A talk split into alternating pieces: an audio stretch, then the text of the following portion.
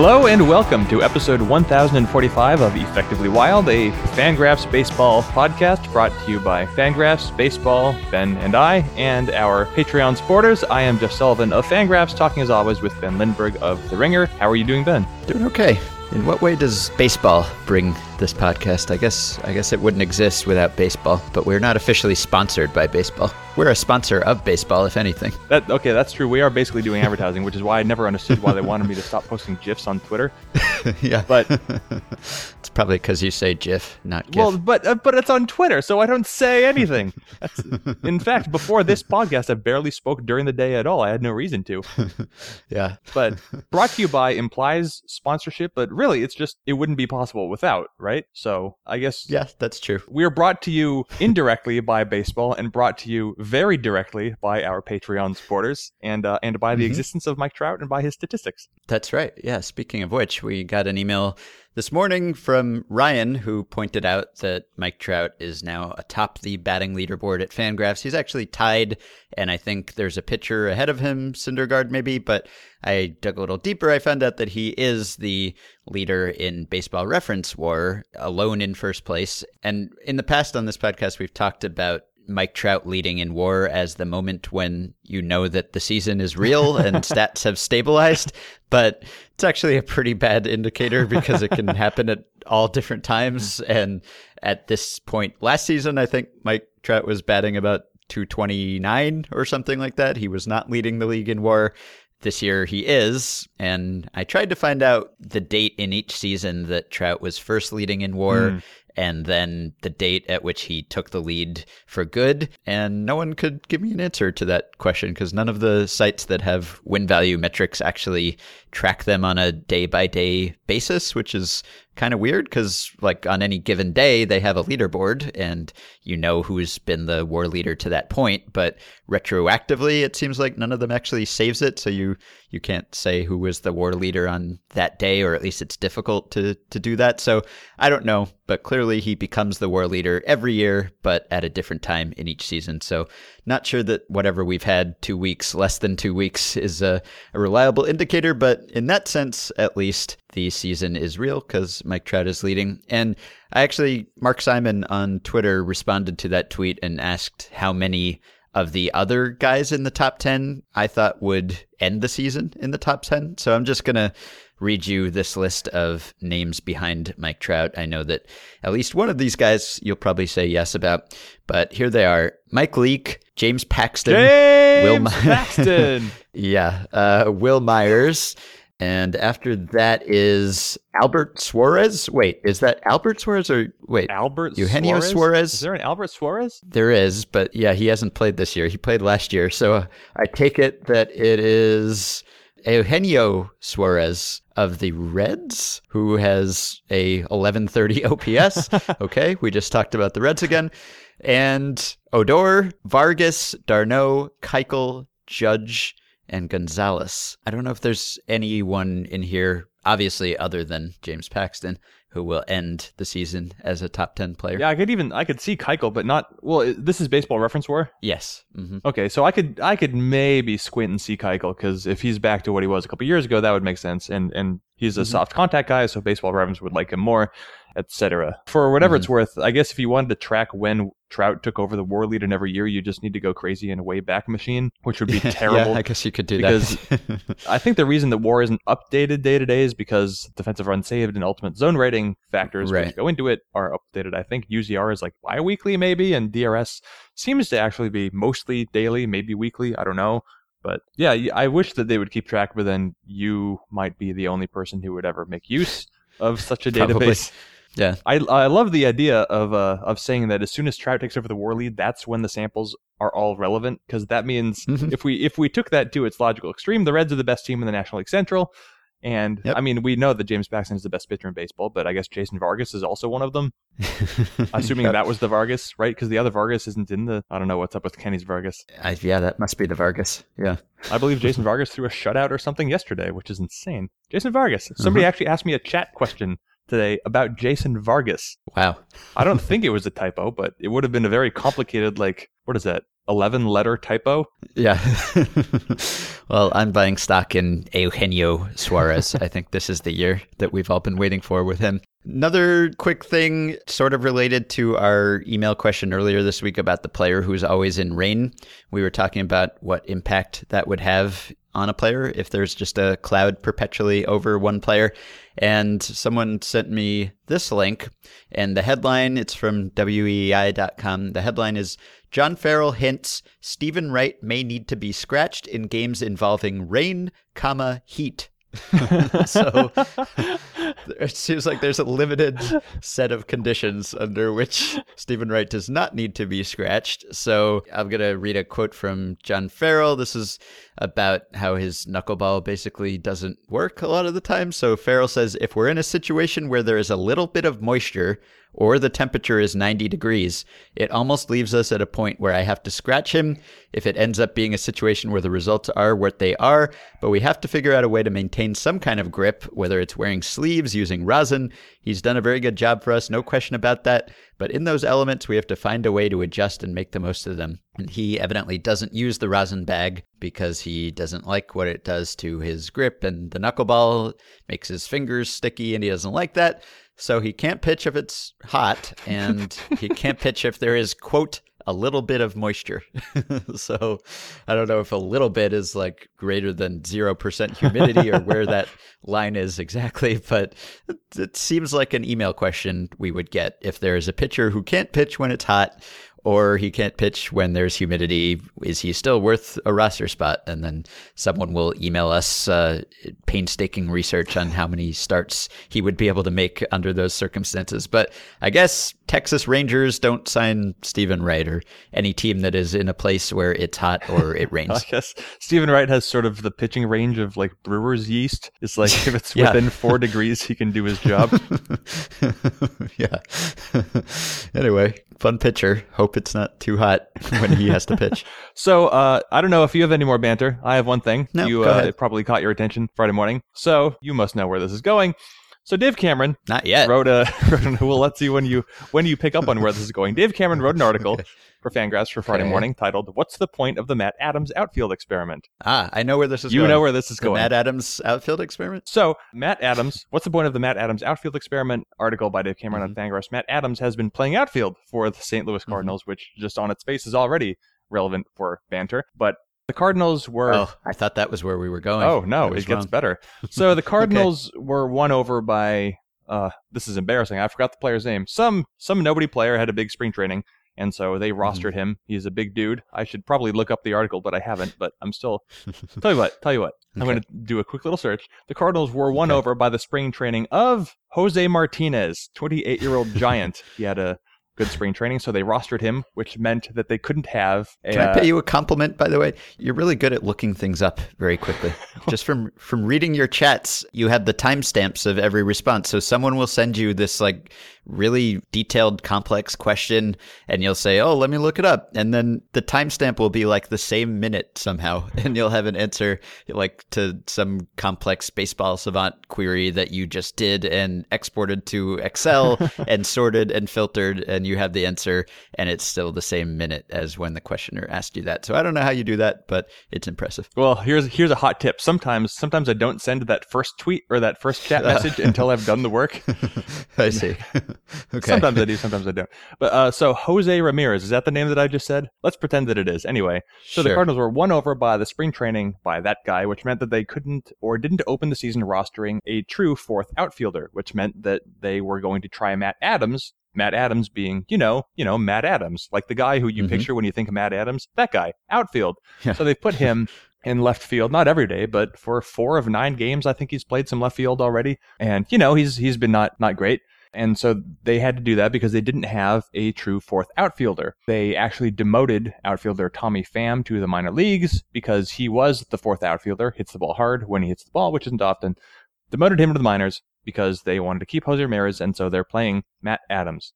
Anyway, long story short, Dave Cameron wrote this piece for Fangraphs, again titled What's the Point of the Matt Adams Outfield Experiment, tweeted out by Fangraphs. And by the way, it's Jose Martinez. oh, whoops. Jose Martinez.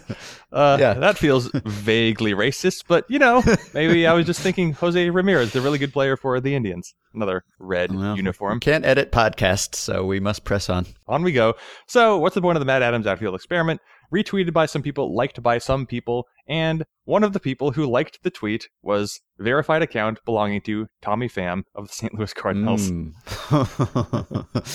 That's a, I like that. yeah, that was made public. I don't know how it was noticed, but this man, Alex at AlexCards79, tweeted out proof that it was liked by Tommy Pham. At present, it's up to 229 retweets, 482 likes. I don't know if Tommy Pham liked this, but I feel like it's not like it's a horrible thing for him to like. It's not like when Carlos Martinez had the wall Right. full of pornography, and even that, whatever, off the field stuff. But yeah. you know, Tommy Pham should like stuff like this that says that Tommy Pham deserves a job in the majors because, you know, self interest and all that. Probably not Mhm. supposed to do it publicly. I feel like Yeah. the Cardinals will probably have a message for Tommy Pham like, don't do that. We know why you did it, Yeah. but please don't. Which means that with every little blip where baseball player social media becomes more interesting, it then, as a consequence, becomes less interesting. But still, at least we had this moment. Tommy Pham, not a big fan of the Matt Adams outfield experiment. yeah, I'm not sure even in 2017 that everyone realizes that likes are public. And it's uh, sort of strange that likes are public, but they are. So know that. Word to the wise. Yeah. If you are a, a demoted fourth outfielder, be careful what you like. and people are always checking who retweets and likes their tweets so you know be aware of it Mhm. i know a lot of Yes. a lot of very famous people have like secret accounts i know someone basically Right. unearthed james comey's the other week Yeah. but i know like for example the i think the first one i heard of was Zack Greinke has some sort of secret account on twitter and he follows like everything and everybody I think Jerry Dipoto. I mean, all front office people have, if not public accounts where they don't tweet from, they do have secret accounts where they tweet and follow and, and like stuff. So they're out there. And maybe if you are an athlete, you should have a secret account so people don't tweet out that you're Tommy Pham and you liked something that's critical of the person in front of you. But it's still, it's fun when we have these moments. yeah. All right. Anything else? Nope. Okay, so let's move on to our designated topic, which you don't realize is our designated topic. In fact, I'm sure you've talked about it before because it's been talked about for a while, but it's relevant again. It's the Pitch Clocks episode. Mm, okay. Welcome to the Pitch Clocks episode of Effectively Wild again. I am certain you and Sam have talked about this, but Jeff Passan just wrote an article about the inevitability of pitch clocks again on Thursday. I don't know if it's the first time he's written that article. It's probably not. If I can pull up again the uh, the current numbers, baseball had its average game length drop in 2015. I think it dropped by something like six or seven minutes. Rob Manfred had instituted some changes to try to make the game faster, and it worked. Like players couldn't step out of the box, and games got faster by I think eight minutes. And then last year they got slower by four minutes, and then this year let's find the median. The median game this year is roughly three hours and twelve minutes. Which is Oof. that's uh that's very long. For comparison, Yeah. last year the median was three hours and five minutes. So it's gotten slower by seven minutes roughly, which is now meaning that uh, baseball is at its slowest pace, I guess, ever. Yeah. Uh, yeah, ever, and by uh, a number of minutes. And there are, of course, a number of reasons for why this is. And if you look up the pace statistic on Fangraphs, which measures the average amount of time between pitches, for some reason that I, I don't know what it is, I'm sure you don't know what it is, we could speculate, pace has actually gotten slower from last year by almost a second and a half Wow. which considering there's something like 290 or 300 pitches in the average game, that's a lot. That is Mhm. several minutes lost to nothing. So, Yeah. the easiest thing to implement to address this is the pitch clock. There are a lot of points to be made on the pitch clock, so I guess why don't I just pass it over to you?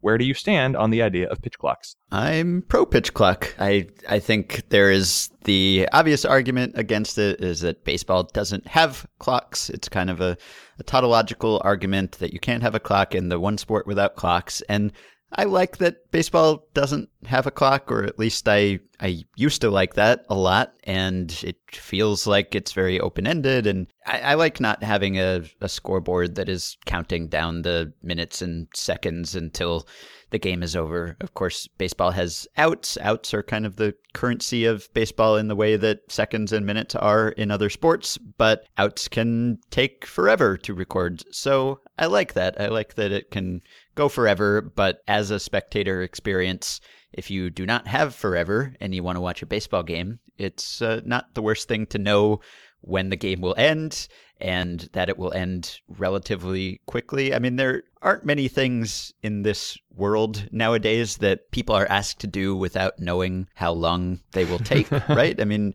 there aren't that many entertainment options that are completely open ended like that. I wrote an article last year about video games because video games are kind of the rare exception to that, mm-hmm. also, where you have almost no idea how long a video game is unless you've read about it in a review or something, and even then it's an approximation. And that is a, a, problem at times if you just know that a game is long and you have to try to plan your life around playing it for some reason. That can be difficult. And baseball's like that too. And other sports aren't really like that. Of course, they have slowdowns and they have ads and breaks and fouls and all of that stuff. But generally, if you're going to go to a concert, if you're going to watch a show, a movie, you can look up almost exactly how long it's going to be before you go. And baseball might last twice as long as it's supposed to last if it goes to extra innings. And obviously, even regulation games are lasting a lot longer now than they used to. So, yeah, I don't see a, a downside to it really. I think there was a lot of hand wringing and fretting about it before it was introduced in the minors. It has been introduced in the minors, and from all accounts, it has not been an issue at all. And people are adhering to it, and it's not bothering anyone. So, given that, I just don't see a compelling reason not to do it. And maybe while you are talking, I can look up some minor league game like times also. Well, I've already done that. So I can. Uh, ah, excellent. Yeah, I have some evidence. So I reached out to uh, AAA Tacoma Rainiers and answer Mike Curto who I like. Uh-huh. I asked him yeah. his opinion of pitch clocks. He's the broadcaster I know the best. And here is his mm-hmm. response mm-hmm. word for word. I love pitch clocks. I would have unprotected sex with a pitch clock. I want to raise little pitch clock babies. So Mike Curto on board with pitch clocks. I asked him if he had heard any players grumble, and he has not. Well, at least he hasn't responded with with any of that. Uh, I found uh-huh. this article from minorleaguebaseball.com, milb.com. That part doesn't matter. Uh, the headline is Toolshed pitch clocks do their job in debut. AAA, AA game durations drop dramatically with new rules. That was not all the headline. Mm-hmm. That was also a sub headline. That would be a very long headline written by Sam Dykstra on October 9th, 2015. Let's see see. Uh, Lucas Giolito is quoted in here as saying, I could quote him directly, but I'll just paraphrase. It's fine. No problem. Didn't even notice. He could pitch his own pace, and it was fine. And so between 2014 and 2015, pitch clocks were introduced in AAA and AA. Mm-hmm. So here are how the average game lengths dropped in the five leagues that were affected. Texas League, 6 minute improvement. Southern League, 10 minutes. Eastern League, 12 minutes. Pacific Coast League, 13 minutes. International League, 16 minutes. Triple AAA and AA, an average of 12 minute improvement in pace. Pitch clocks were not the only change that were made between seasons. There was also the same stuff about batters not stepping out of the box and all that. I have not looked up mm-hmm. whether games then got slower last season. Yeah, I'm looking that up now. So, right, there was that big decrease in 2015 the year with the pitch clocks for the first time. And so I'm looking on Baseball Prospectus, which has game times for each level on average for each year. Mm-hmm. And in 2015, they do it out to two decimal places. So they had 2.79 hours was the average length of a AAA game in 2015. And right, that was down from 2.95 in 2014. Mm-hmm. So significant drop. And then 2016, it was basically the same, 2.82, so just up a, a, tiny bit. But then this year, thus far, and fairly small sample, but it's up to 2.91. Mm. So it is almost as high this year as it was the year before pitch clocks were introduced in AAA. Interesting. I mean, that is the trend in baseball going back decades and decades is that games have gotten longer. And so there is that trend, and each attempt to try to turn back the clock a little works initially, and then things start going to seed again, and we're all just heading for the heat death of the universe, and things are getting disordered, and baseball games are getting longer. So that seems to be happening at AAA also, but at least the lengths are considerably shorter than they are in the majors this year, which is probably not solely pitch clock related, but at least partly. And I would think that pitch clocks are not implemented in order to reduce game time dramatically. It's basically to put a cap on how much inaction there can be between pitches, which is, I think, a a noble goal. One of the things that was Mhm. interesting that Jeff Passan came across when he was writing his article is that I guess MLB did a number of surveys, which, you know, they should, big business and everything. And Mhm. uh, there's a marked difference between the opinions of people talking about at the ballpark experiences and the experience of watching at home. Of course, when you're at home, baseball is sometimes horrifyingly slow. Maybe horrifyingly is too strong, but there is a lot of inaction. And I know all the arguments about how football has the same amount of Mhm. inaction that I get it. That's fine. We can skip past that. But people say that when they're at the ballpark, they love a long game. They don't mind at all. They don't care how long a game is drawn out because really you go to a baseball game as sort of a social event. You're there with friends or family, you're you're chatting, you're doing stuff between pitches, you can look at your phone. There's a lot Mm. going on. There's a lot of visual stimulation and auditory stimulation. There's just a lot of action, and you don't really care if a game is three hours or three and a half hours. In fact, you could say that if you paid, I don't know, $50 for a ticket and then another $750 in alcohol, that maybe you want it to be worth your money, and, and a quick game maybe feels like a, a worse investment than a long game. Mhm. So baseball has to reconcile how it's going to try to please one of the parties in theory, both groups of people, but that seems like it's impossible. I don't know the best way to go about it. I guess baseball has a greater attendance, so to speak, on TV than it does in the ballpark. I would assume, I would strongly, Yeah. yeah, of course. So you want to please those people. Mhm. I don't know if it comes down to a game problem or a broadcast problem, where you know the solution with football has been constant, constant, instant replays of everything. Mhm. I don't know if you can do that in baseball, considering most of the action is just a pitch thrown and then the ball going back to the pitcher. There's nothing to sh- necessarily show a replay of. Uh, You can show constant replays, I guess, of balls in play, but you know, the average football play contains a lot of violence, and there are 22 people involved, whereas the average baseball play might might involve like five people, right? Mhm. Pitcher, batter, six, four, three, double play. That's five Yeah. people, and then some of the other players move. I guess Mhm. so many of them don't. yeah, that's interesting because I feel differently about the at home versus ballpark experience. I guess I'm atypical in that when I'm going to a ball game, it's usually for work or because I'm supposed to talk to someone or something, and not as much as a social event. And so I agree about long games not being a problem if it's a high stakes game or a particularly exciting game. But if it's like a day game and it's the middle of the summer and it's hot and I'm like Steven Wright when it comes to going outside in the heat. And so I much prefer to be at home, I guess, if it's a long game. And maybe it's also because I'm not a fan of any one team, whereas most baseball observers are. And so if I'm watching baseball, I'm probably just flipping between games and scanning MLB TV for whatever's interesting at that moment. So if there's a long break or something's going slow, I can just switch or I'm on Twitter or I'm reading stuff or whatever. So there's a ton to distract me, but I am not representative, so it makes sense that most fans would feel that way. But yeah, I don't understand the objections really, other than just an appeal to tradition and it's the sport without clocks or whatever. Because there was a great article by our friend Grant Brisbee earlier this year who found a, a game from what the 80s, 87 or something, or 84. And it was, he found an equivalent game eh, of more recent vintage that had exactly the same number of batters and everything. He tried to match them up as close as possible. And he found that the modern game was still way longer, even though there were like the same number of plate appearances or pitches. And it was mostly because of time between pitches. And everyone always says, oh, it's the ads, it's the longer commercial breaks. And Grant did the research and found that it was not. It was partly that, but it was mostly not that. It was just players taking a long time to do the same stuff that they used to do more quickly. And I don't think any of us benefits from that. It it might not kill your enjoyment of baseball. You'll probably still like baseball if you liked baseball before, but you're not getting more baseball. You're getting the same amount of baseball delivered more slowly, which I don't think enhances the experience. So some people will kind of go overboard in one way and say baseball is dying and it's so slow, no one's ever going to watch it and this is going to kill the sport. And then people will kind of have the backlash to that, which is that, well, we love baseball and the longer it is, the better because I just love watching baseball and I want it to last forever.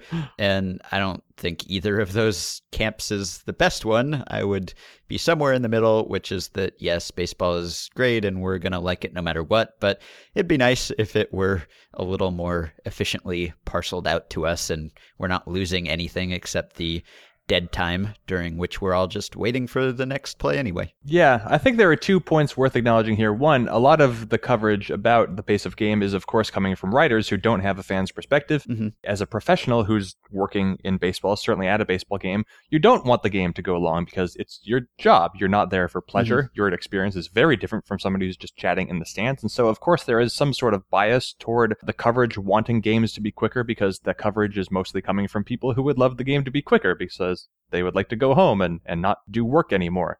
And so mm-hmm. I I hear I hear that from fans and commenters pretty often whenever we have an article at Fangraphs about a piece of game where, you know, fans as Passan found and as Major League Baseball found, they quite like the at the ballpark experience, no matter how long it takes. I think another thing worth acknowledging is that I don't even baseball right now is not in dire straits. It's doing great. It's popular. People love mm-hmm. it. People could love it more.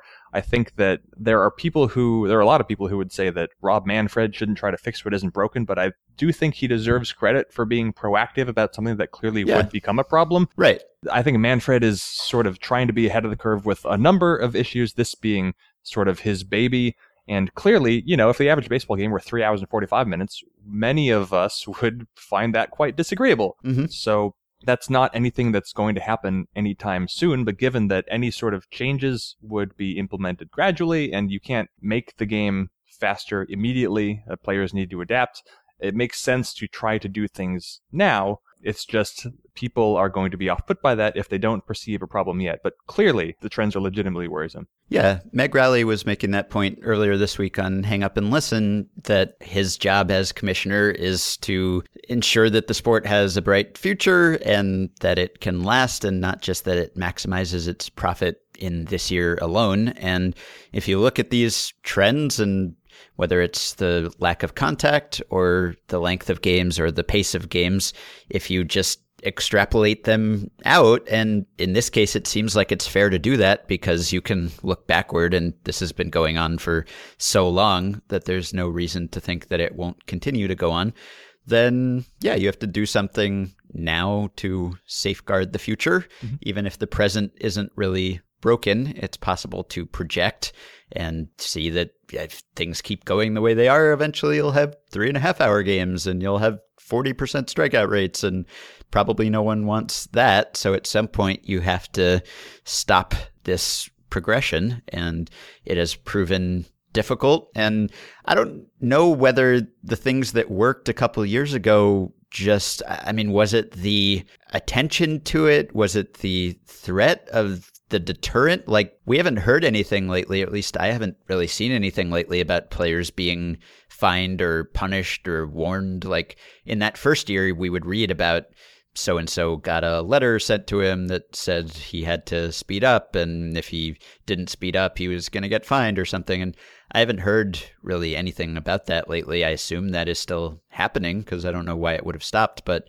maybe everyone just realized that a fine for a baseball player is insignificant because it's such a small amount of money in relation to what he is making in the majors that everyone just sort of stopped caring and they realized that they weren't really going to get into trouble and then they started taking their sweet time and maybe it is an advantage to take your time. I think Rob Arthur did some research at 538 once that seemed to suggest that older players benefit from taking their time to collect themselves, maybe more so than younger players do, whether because they need more time to catch their breaths or they just do more thinking and analyzing of what the next pitch is going to be or whatever. And, and so it helps them in that way. But could be a competitive advantage to take longer. There's probably a reason why players keep doing it. So it's going to keep happening unless we prevent it somehow. And the pitch clock seems like a way that has already been tested and proven to work to a certain extent without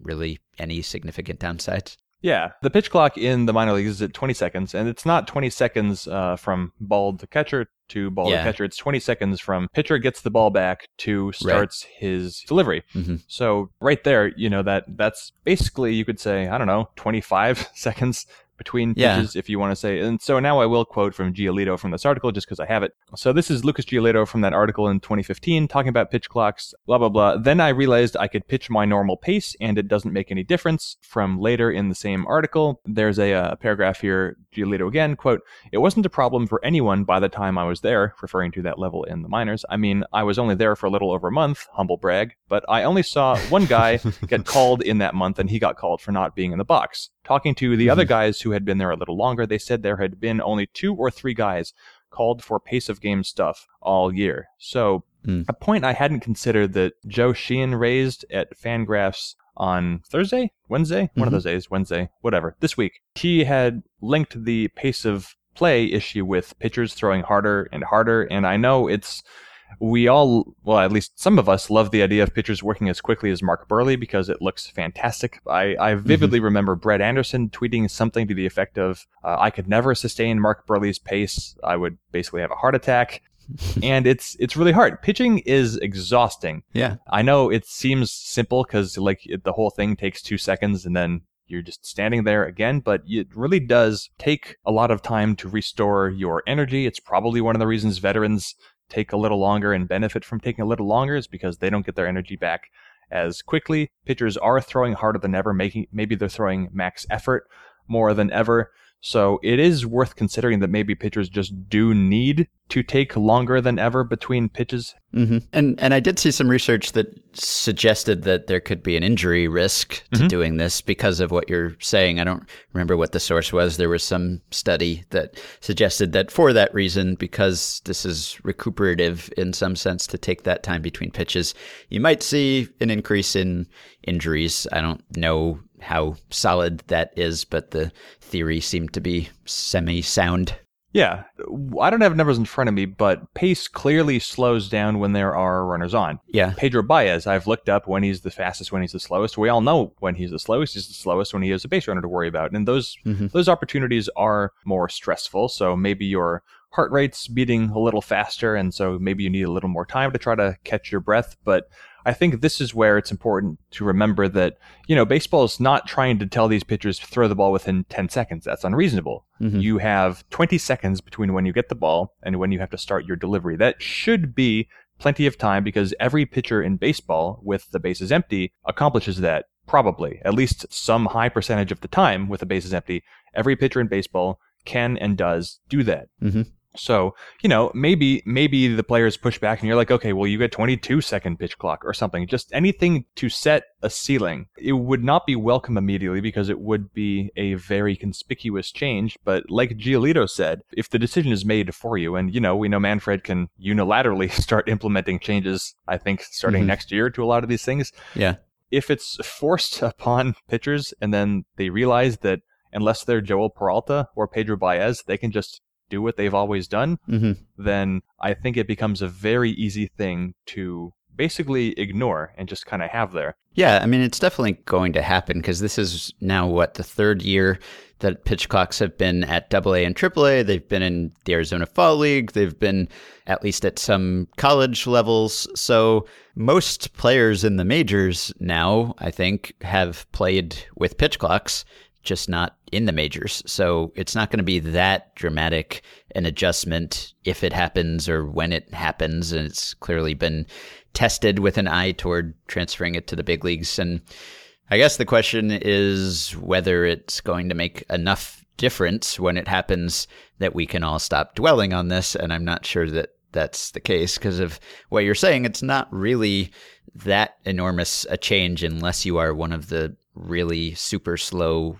outliers and it it doesn't apply to every pitch right? If there are runners on there's no clock right? And so it's only in certain situations and it's not that dramatic a reduction in time for most pitchers. And so if you're talking about saving 10 minutes a game or something i'm sure that would be looked on as a victory for one year. But if we're at three hours and 12 minutes right now, you're still talking about over three hour games. So I don't know that that necessarily resolves this unending debate other than that year, especially if the uptick in AAA game time this year suggests that players have found other ways to slow down somehow, despite the pitch clock being there. Right. If you establish a pitch clock, then that that sets forever a ceiling. So you do at least achieve some sort of consistency of tempo, which I think is one of those things that you subconsciously pick up on. Obviously, it would not make baseball an exciting game to people who don't currently find it exciting.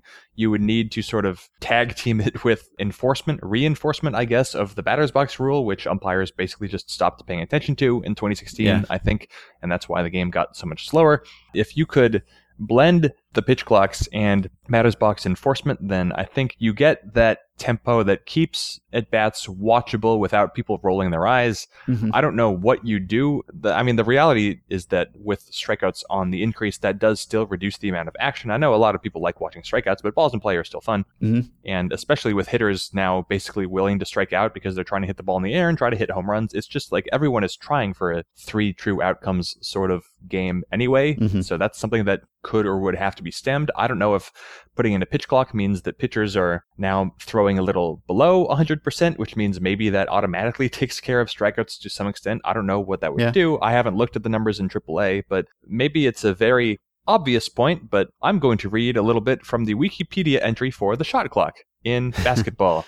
The NBA, National Basketball Association, I guess that didn't need to be in parentheses. We know what the NBA is, had problems attracting fans, parentheses, and positive media coverage, close parentheses, before the shot clock's inception. This was due to teams running out the clock once they were leading in a game without the shot clock. Teams passed the ball nearly endlessly without penalty, etc. You can imagine what basketball would be like without the shot clock. Baseball is not in that kind of situation, but in uh, around 1954. Give credit to Syracuse Nationals owner Danny Biasone. DB and general manager Leo Ferris experimented using a 24 second version of a shot clock during a scrimmage game in 1954. Since then, everybody loved it. Average points at a game skyrocketed. Fans came. People, they embraced the shot clock almost without any sort of downside. Basketball was revolutionized. The people who created the shot clock have plaques and memorials everywhere. Everybody loves it. So a game that didn't have a shot clock adopted a shot clock and it was great and it made an immediate difference and that was that. The game adapted, fans came. Baseball is not in the same situation. It's not like a pitch clock is the difference between nothing happening and everything happening. It's still going to be baseball very much, but mm-hmm. there's enough evidence. In fact, I could read the first paragraph from this Wikipedia entry because there are some words in here I've never heard of. I guess one. A shot clock is used in some sports to quicken the pace of the game. It is normally associated with basketball, but is also used in snooker, pro lacrosse, water polo, korfball, and a 10 pin bowling.